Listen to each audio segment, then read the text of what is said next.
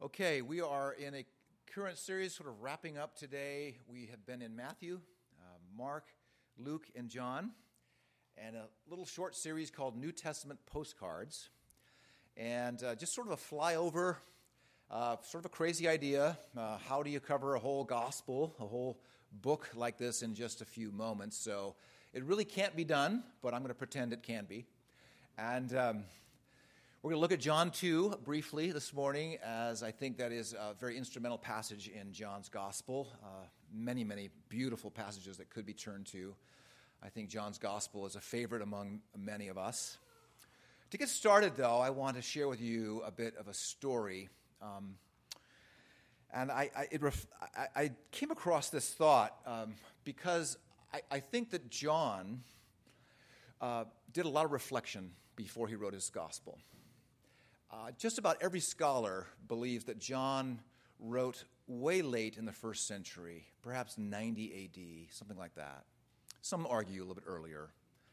But John, has, John was aware of Matthew's gospel, uh, Mark's gospel, and Luke's gospel, no doubt. And John was uh, no doubt aware of the Apostle Paul and all of the history that was going on in the book of Acts. So, John, of course, is an original disciple He's an apostle in the church. And I just think he's reflecting and he is thinking out loud of all that he has seen happen in, in the early stages of, of what we call Christianity. I think he's asking the question what does the world, what does the world need? What pictures shall I tell of Jesus, this glorious person who is the source of all life? Now, strangely enough, as I was reflecting on John reflecting, I thought about my own childhood and a w- unique thing that happened to me. And um, I'm always interacting with pop culture, by the way, in case you uh, notice that. Uh, you, if you watch my trends and sermon illustrations, are either food or pop culture. I don't know if you noticed that, but um, so today will be on pop culture. But um, it, in the late 60s, um, my father and my mom um, and our family, we traveled with uh, a, gentleman who would later become my Spanish teacher, uh, John Rossi and his wife Connie and their kids. Uh, these two families, we traveled to Mazatlan, Mexico, from Southern California. And that was quite an adventure, many, many days traveling. And my father loved uh, uh, Mexican culture. He taught Spanish, spoke Spanish, and um, so he, my dad was just, just, just loving it. And so they were down in Mazatlan, Mexico, and I'm about 10, 11 years old. We're staying at this hotel, and right next to the hotel is this restaurant. It was called Senor Frogs. Now, some of you have been to Mexico, and Senor Frogs is sort of a chain. Is it still going on down there? I think it is. Okay. I don't know if they tried to make a run at the mainland United States, but Senor Frogs um, tends to be a place where all the, all the college students hang out and, you know, kind of parties are going on. Well, I'm excited to be at this hotel, and I'm about 10, 11 years old, and it's early, early, early in the morning, and I'm up. And I'm wandering around this place, waiting for my family to wake up, and I wander through uh, Senor Frogs, which was kind of open, and, uh, and then I wander onto the beach. And uh, again, I'm just anxious to get the day started. And I'm noticing on the beach there are, all these beer bottles and tequila bottles, and they're empty. And someone had had a party the night before, and there were shoes left around, and uh, I'm just sort of looking at all this, trying to figure it out as a 10 year old. And, and then this kind of this wet sand is all there, and the sun rises, and and then years later, this little struggling band called the Eagles, um, who, who recorded the, the, the, greatest hits, and that is the number, that's the number three best selling album of all time. And um, Don Henley and Glenn Frey wrote this song called Tequila Sunrise. How many of you know that song? You raise your hand? There you go. Okay, good. We're not going to start singing it now, but. And um, it's a song, it's a sad song. Um, it's a song about a love that never really happens. It's a mention of a, of a boy and a girl, a, a man and a woman. And, and the love just never, they never make a connection. And uh, there's a refrain in the song, uh, and it says, it goes like this This old world still looks the what? Still looks the same. That's right. And this old world still looks the same. It's just another tequila sunrise. This old world still looks the same. And uh, every time I hear that song, I hear on the radio, I think about, I remember seeing a tequila sunrise. I mean, I actually saw one. And the, the refrain, though, is kind of a haunting one. This old world still looks the same. Love didn't happen. Two people who kind of seemed to meet but kind of passed each other. Love never really happened. Love never really arrived. And it's just another tequila sunrise. So let's try another night of tequila. Um, what's your view of things when you think about the world? Is it just another day? Has anything really happened? Um, think about that. When you think about your own understanding of the world, what, what is termed your worldview? What, what really shapes your worldview? What do you think about the world? When the sun rises, is it just another, another day? Uh, random events are happening and you're just sort of in it here. What's happening inside you when you think about your world? I think that's sort of what John was thinking about when he wrote his gospel. Because the world does look the same. Um, every morning it sort of kind of has that same feel to it, doesn't it? And this, this, this old world still looks the same, but John couldn't say that. John, the Apostle John, uh, understood what it was like for love to invade this world. He understood that, that he saw glory embodied in human flesh, and what he had seen he could not unsee. And John, with the most beautiful poetic imagery you can imagine, he is putting together harmonies uh, from Scripture uh, to describe this amazing person that we call Jesus Christ. And because Jesus Christ has come to this earth, this old world does not look the same. At least from the heart, from the vision that the Christian has, that in one sense it does look the same, but in another sense, something has begun because Jesus has arrived. And John writes his gospel with an extraordinary vision of Jesus. John knew that what he had seen, he could no longer pretend that he had, as if he had not seen it. John realizes that Jesus has been the revealer of the Father, the one that cannot be seen is now been made visible. John 1 18. No one has ever seen God, the only God, who is at the Father's side. He, Jesus, has made him known. It's not just, an, not just life carrying on as usual. Something extraordinary has happened.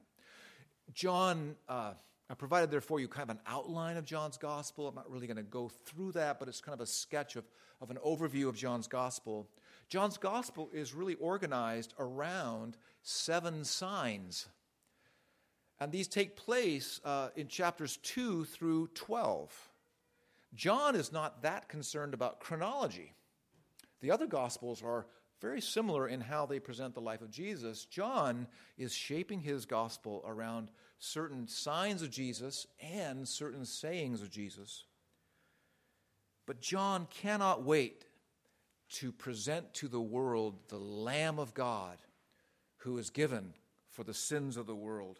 It's one of the first statements that come from John the baptizer uh, he sees Jesus approaching him, and in John 1:29, we have this extraordinary scene where Jesus is appearing on the, the pub, public horizon for the first time, and he is described by John as the Lamb of God who takes away the sin of the world. And so John is writing stunning, extraordinary, poetic statements about Jesus. And I think that they are done for a particular, per, particular person, uh, reason, I should say. They are done to make an extraordinary impact upon those who read his, his gospel. I've said repeatedly in our, in our short series here Jesus draws you in. It's hard to resist him. Uh, it's hard to keep him at arm's length as you read Matthew, Mark, Luke, and John. This is an extraordinary person who will not go away, will not be lost in history. And he will do a work upon you as you study him, reflect on him, listen to him. David Powlison writes At the heart of redemption, God is fundamentally changing what we want. That's what happens when you read John's gospel. Your wants are now exposed to you, and they are now going to be changed. You are going to want to be with him. You're going to want to be with this Jesus. You're going to want to worship him. You're going to want to know him. Your needs and the pressing issues of your circumstances, they're still going to be there, but something is going to change. What you want out of life is now different. How, how exciting. And what's extraordinary, I was just reflecting on this, is that I, I don't meet many people who are concerned about, um, they don't, they're pretty accustomed to their life in this world. Uh, we don't see God. Uh, most people are accustomed to that. They've uh, found their little niche in life and they are okay with life as it is. Uh, but we were made to be in the presence of God. We were made to know God. We've been made in the image of God, to reflect God. And it speaks to sort of our tragic situation in this world where we are more than comfortable not being in God's presence, not uh, aware of his presence, not concerned about it. And what John does is he reveals the revelation that we need. And his gospel is this extraordinary revelation uh, of God's mercy in, in Jesus Christ. And, and no one is asking for it, but God brings, brings this revelation. Uh, God's own initiative brings us the gospel of John.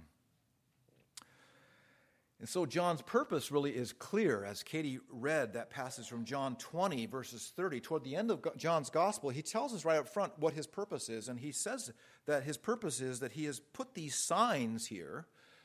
He's designed his gospel that we would see Jesus doing these miracles,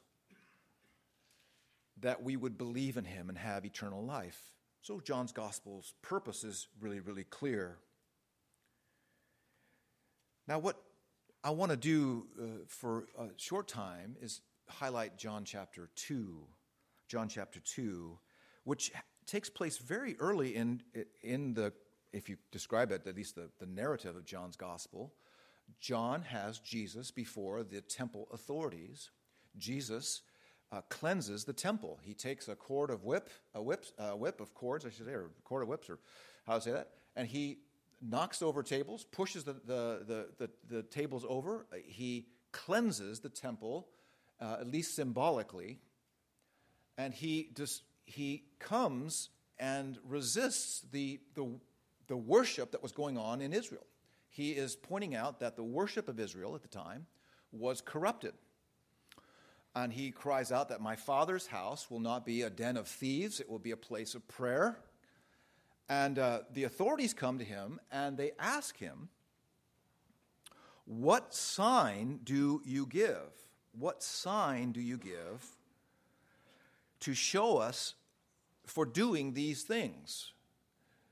You are declaring that our worship is corrupt. By what authority do you do these things? And John designs this conversation for us to become intrigued with who Jesus is and what is he going to do by way of change of worship. The core, the core issue of the Bible really is God seeking to be at the center of his people again. Remember how the Bible starts that Adam and Eve are enjoying fellowship with God at the center of their lives. And the, the, the, tragedy of the fall is that God's presence is now removed from, from man's existence. and man is now outside of the presence of God. And so the whole unfolding of your Bible is God, in His mercy, seeks now to be at the center of man's existence again. That's mercy. Worship is now center stage as the issue of the human heart and the issue that people must uh, get right between themselves and God. Jesus comes and he sees that the worship of God's people is corrupt. So he cleanses the temple. And this sets up a one liner from Jesus that encapsulates the whole of John's gospel. Jesus answers their question What sign do you give uh, that you can do these things, that you, you're authorized to do these things? And says, Here is the sign, the sign that I am authorized to do these things. Destroy this temple, verse 18, destroy this temple, and I will raise it up in three days. Now, we know that he's referring to his body.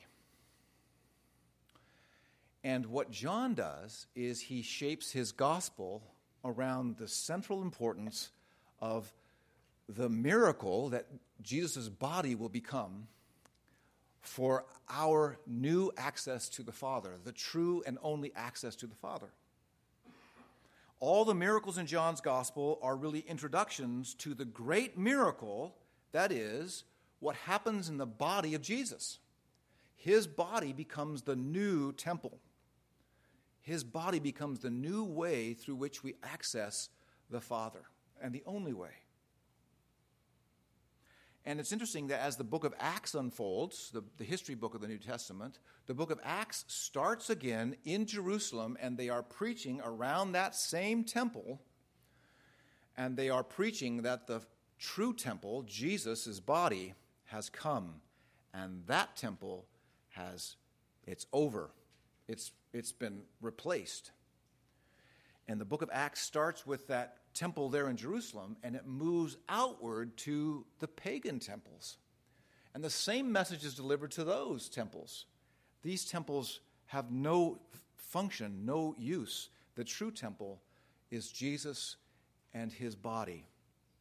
So I bring this out simply to say that this now sets up the great miracle that is the body of Jesus.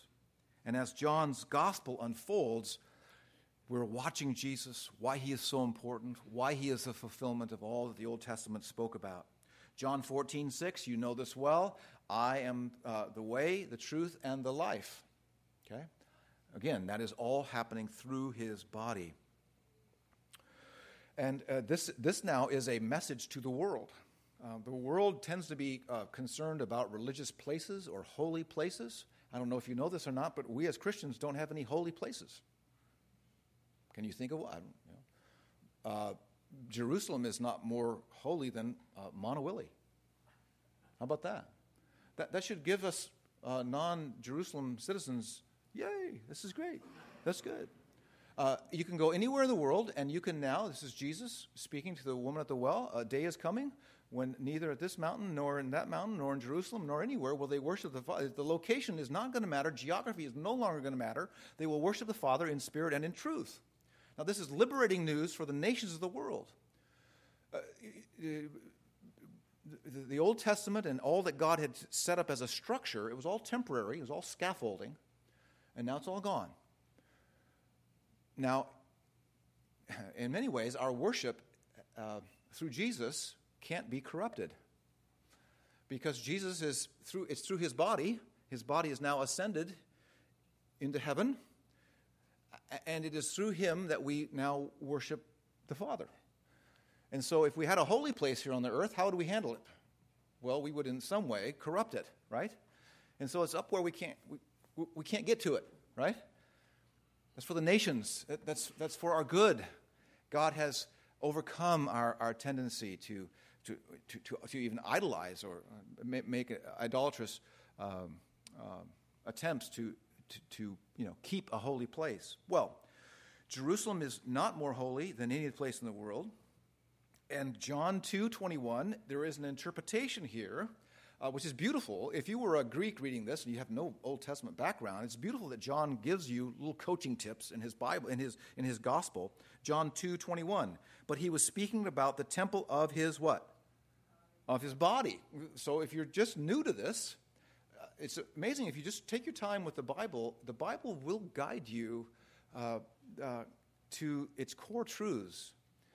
And uh, this is a beautiful thing that the disciples would remember after Jesus is raised from the dead, they would remember his instruction about the centrality of his body, okay? How his body would be the final temple. Now, how does this affect our view of our day? Uh, is it just another tequila sunrise?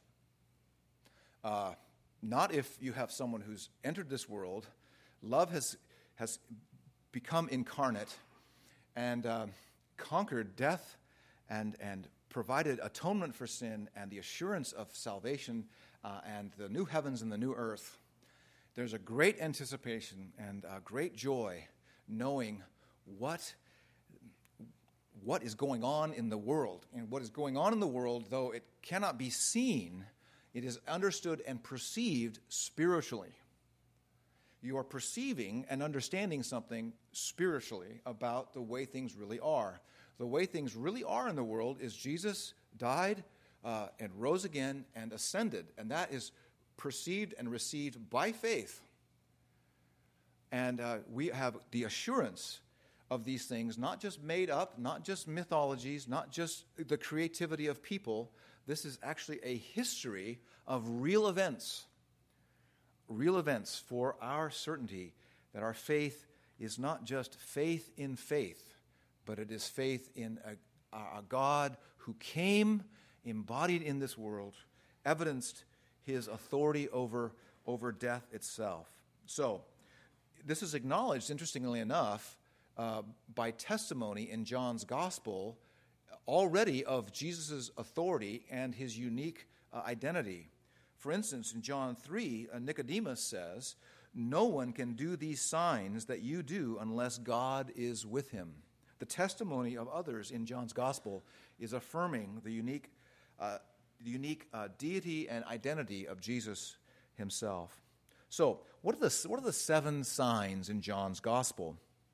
And you may not have, have noticed this, but these are again through uh, chapters 2 through, uh, through 11, really, conclude right before chapter 12, uh, Jesus performed his first sign and changed water to wine at the wedding feast in Cana, uh, and that is in John chapter 2.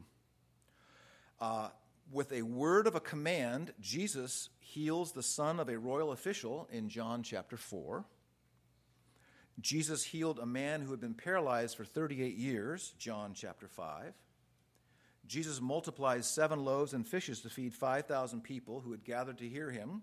That's John 6. He walked on water and calmed the waves to rescue his disciples. And that is in John chapter 6 as well. Jesus healed a blind a man born blind, giving him sight in John chapter 9. And Jesus raises Lazarus from the dead, which is really the great, one of the great culminating points in, in John's gospel in John 11. So you actually have Jesus bringing Lazarus back to life, uh, resurrecting him, and uh, again, f- uh, really a foreshadowing of what's about to happen with his own body. And so, Jesus has the power to create new life, to restore, to make new again what is broken, lost, or destroyed. Uh, this is the kingdom of God, uh, described really in the other gospels as the kingdom of God breaking into this, into this broken world, into the spiritual realm, into the physical realm. So an, it, these point to an all wise, all powerful, a loving, merciful God who is showing great compassion in the life of Jesus. So, another aspect of John's gospel is uh, the, the statements of the I am statements, and there are seven of those. Uh, the, the name for God, as I mentioned in the children's message, uh, the name Yahweh, which, which, we, which we translate roughly in English Yahweh, um, I am that I am, coming from Exodus 3.14. Um, sometimes translated uh, Jehovah, and there's lots of uh, discussion about that. But the, the special name for God is I am. And throughout John's gospel, John highlights Jesus' use of the name, the covenant name of God, I am. Uh, John 6, I am the bread of life. John 8, I am the light of the world. John 10, I am the door of the sheep. Uh, John 10, again, I am the good shepherd. The good shepherd gives his life for the sheep.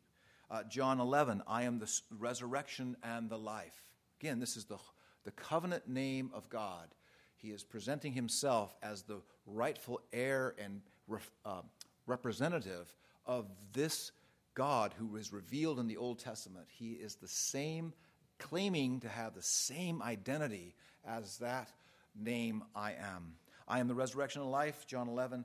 Uh, John 14, I am the way, the truth, and the life. And then John 15, I am the true vine.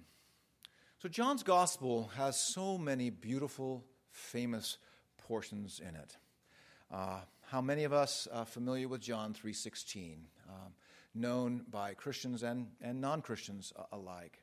John's beautiful gospel uh, includes the phrase from John 8:32, "You shall know the truth, and the truth shall do something marvelous. It will set you free." This beautiful, beautiful phrase that has influenced uh, poetry and literature, uh, the idea that truth setting someone free. And so, again, back to the Powlison quote the center of redemption is the change of our wants. What's happening in our reading and listening to John's gospel, something's happening at the level of our wants. What's, what's happening? I want more of this person. I want to know him. I want to be with him. I want to understand him. I want to delight in him. I want him to be my very life. You see, John is the apostle in John 13 who laid his head upon the breast of Jesus, upon upon his Savior. He rested in Jesus. He wanted to be with Jesus. He writes in his, in his prologue, he writes that the Word became flesh and dwelt among us. And what kind of, what kind of experience was this? It was an experience of grace and truth. It was a lovely experience. It was a beautiful experience. He, drew, he would draw us in. He wanted us. He gave us security. He gave us his very life. Of course, Jesus in John 17, the high priestly prayer Father, I want those you have given me to be with me where I am. Listen to that. Father, I want those you have given me to be with me where I am and to see my glory. See, John understood that there was more glory to be revealed. He had seen the glory of God revealed in Jesus, and there's more to come. You have given me, Christ said, you have, you have given me because you loved me before the creation of the world. And so, John's gospel is the unveiling of the Father's love for the Son. John's gospel reveals to us what has been going on from eternity past that the Father has always loved the Son, and the Son has always loved the Father. And this was revealed for a short time on earth. And John says, I was an eyewitness, I was in the front row I was right there. And that sad song from the Eagles where love never happens, in the gospel, love happens. Hope is kindled. The old world, this old world may look the same, but it is not. John's gospel, by the way, has been, uh, has been imaged uh, as an eagle. I don't know if you've seen this in in some of the cathedrals in Europe where each of the gospel writers has, has taken on the figure of an animal. Uh, John's gospel is uh, figured as, a, as an eagle.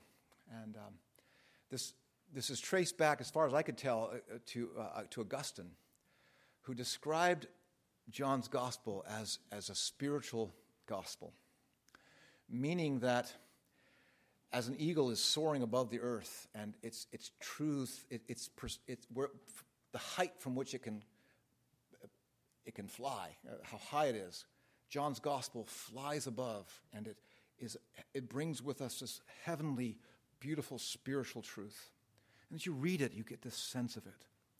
Not to, not to sort of make it a mystical book, but there's a beautiful quality to it. Beautiful quality where, where we're seeing with, with new eyes Jesus Christ, who wants us to be with him and the Father and to see his glory. That's why he said, Destroy this temple and I'll raise it up. Because he thought of you. He um, imagined all those that the Father would give. And it's going to be through the very body of Jesus that we experience glory forever and ever and ever. God always intended that we would be a new humanity formed and shaped by the second Adam. It's awesome. God always thought of you. God imagined you being in the Son and experiencing the, the love and, and life of the, of the Trinity as we experience it through Jesus Christ. So, what are the wants that are fundamentally beginning to change within us? If redemption does this, it changes. What kind of wants begin to get stirred in us? I want hope for other people. It's not enough for me just to absorb this. John, think of this that these were thoughts in his mind about Jesus. He walked the earth and he knew these things, he had experienced them, he had held grace itself. And he knew the world needed to see this. He knew the world needed to hear this, you see. And it wasn't enough that he, he had it for himself. And I think this is sort of the want that the core fundamental change in our wants. You, can't just read this stuff or hear it and become a spiritual cul de sac. It's this, as the, the conference coming up in October, the overflow, overflow of the heart. Jesus described this in John's gospel. that The Spirit is within us, a, a well of water springing up to eternal life. It's overflowing. What are the wants that change in us? We want, we want love to be rekindled in people's hearts, to believe that love, love can be true and love can be something real. We want people to have faith that has a solid footing. And we want people to experience what John experienced, where in John 13 23, he is described as the disciple whom Jesus loved. Do you sense that? Do you sense Jesus loving you? I know you go to church, but do you sense Him loving you? It's one, it's one thing to go to church, it's another thing to go to Jesus. Do you sense Him? Is He with you? Is He for you? His atonement is so complete that He's at peace with you. When He says these words, I'm the good shepherd, do, do you feel it? Do you sense it? Is there a goodness about even the chaos of your life? You know what I'm saying? When He says, I'm the resurrection and the life, do, does that connect with you? I'm the way, the truth, and the life. Is that for you? I'm the true vine. See, he's alive. He's alive. You, will know the truth, and the truth will set you free. Christian, is that, are you tracking with freedom these days?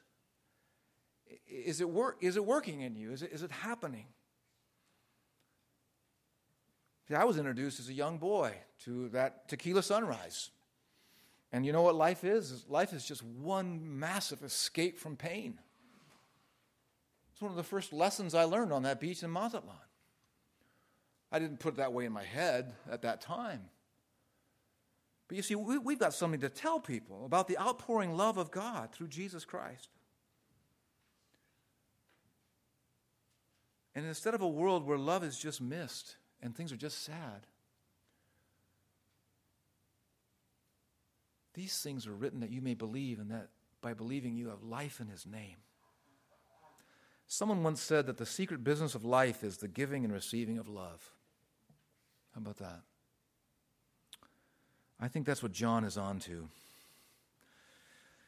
He's saying, man, when I, well, I experienced what I encountered was love incarnate.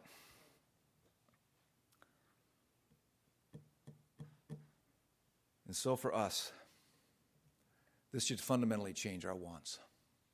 It's been a short series, a series that's given us a glimpse of the Savior who has loved us like he loved John. Let's pray.